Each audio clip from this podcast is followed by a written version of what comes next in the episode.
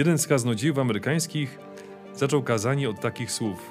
Chociaż ceny czekoladowych zajączków i pisanek na półkach sklepowych są już niższe o 75%, jednak okres wielkanocny nadal trwa i dobiega swojej połowy. Jesteśmy właśnie w takiej sytuacji. Przed nami trzecia niedziela wielkanocna.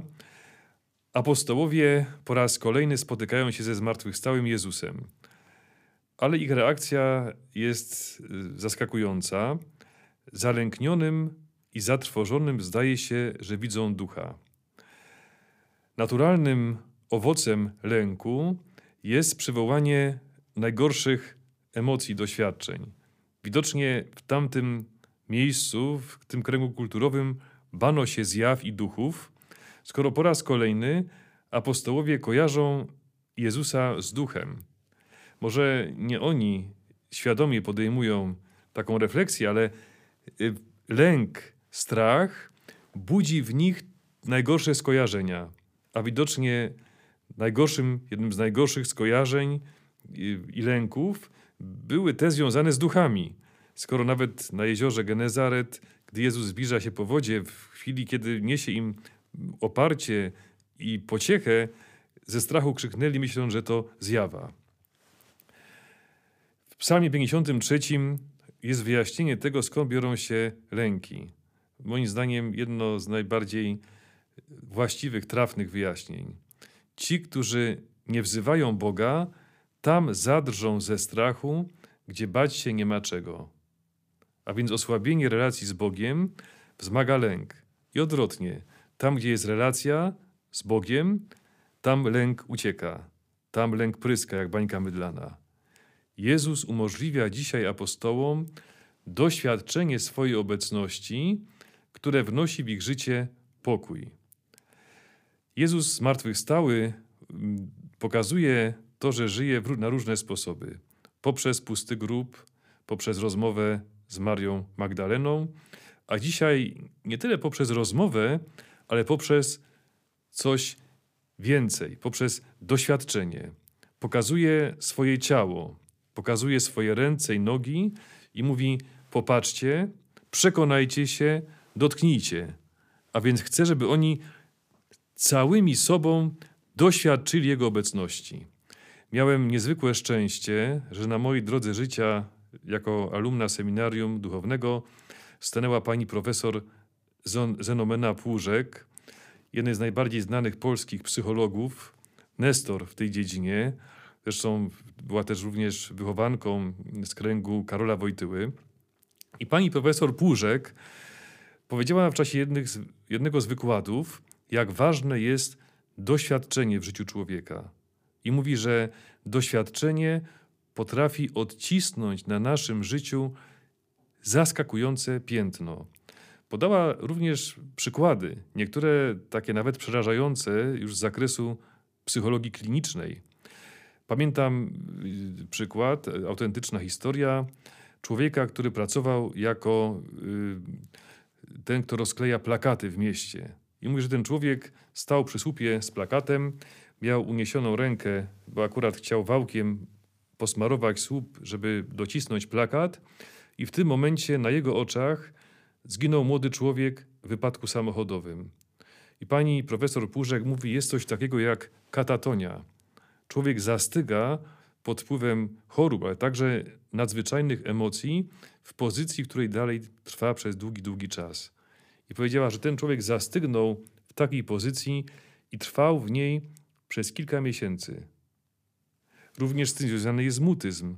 Nieraz człowiekowi, który czegoś gwałtownego doświadczy, odbiera to doświadczenie zdolność mówienia. Człowiek po prostu milknie i nie jest w stanie przez długi, długi czas wypowiedzieć ani jednego słowa.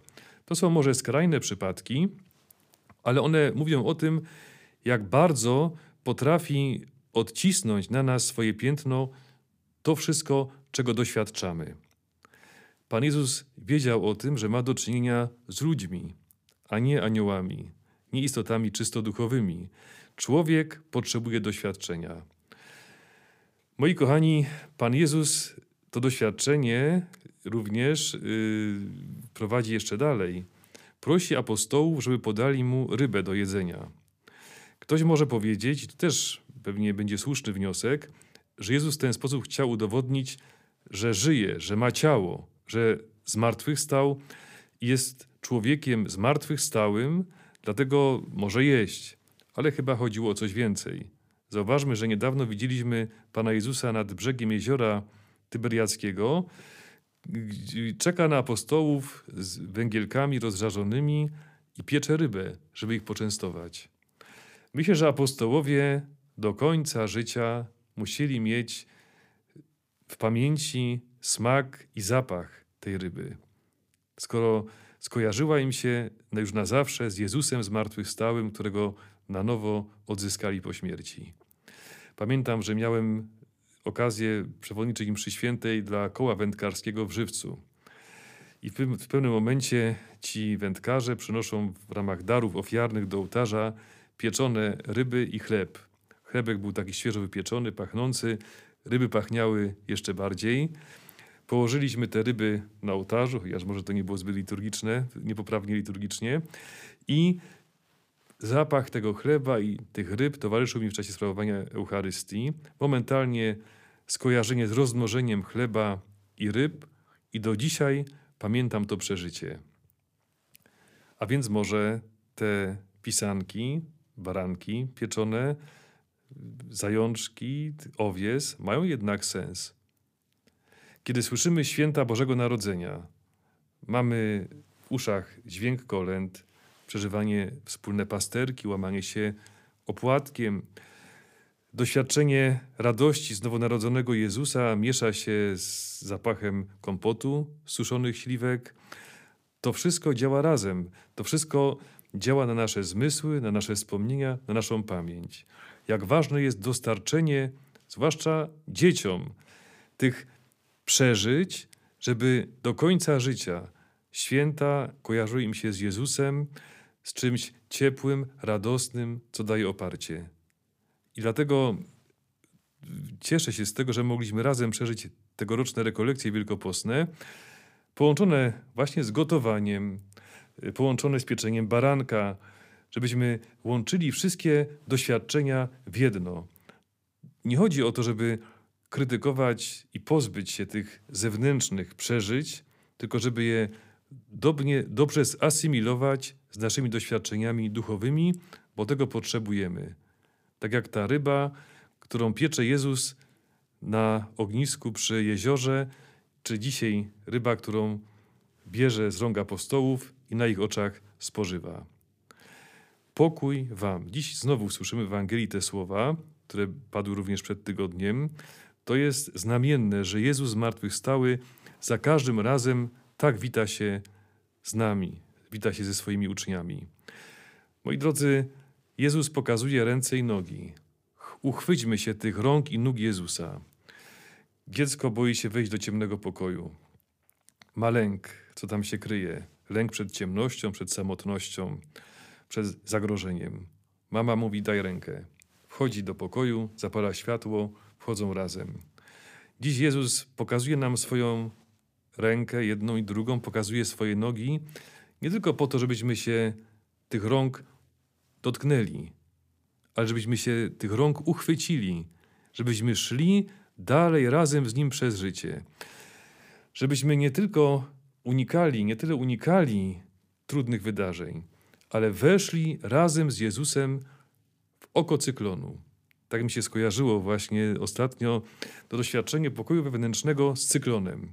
Żyjemy w czasach, gdzie panuje straszny huragan, cyklon, jeśli chodzi o epidemię. Y, jesteśmy stale bombardowani różnymi trudnymi wiadomościami, z którymi musimy sobie poradzić. Jeśli chodzi o nastawienie ludzi do kościoła, do spraw wiary, to jest cyklon, to jest huragan. Oko cyklonu jest szczególnym miejscem. Znajdźmy sobie w encyklopedii, czy w jakichś podręcznikach, czy materiałach popularno-naukowych y, wiadomości o cyklonie.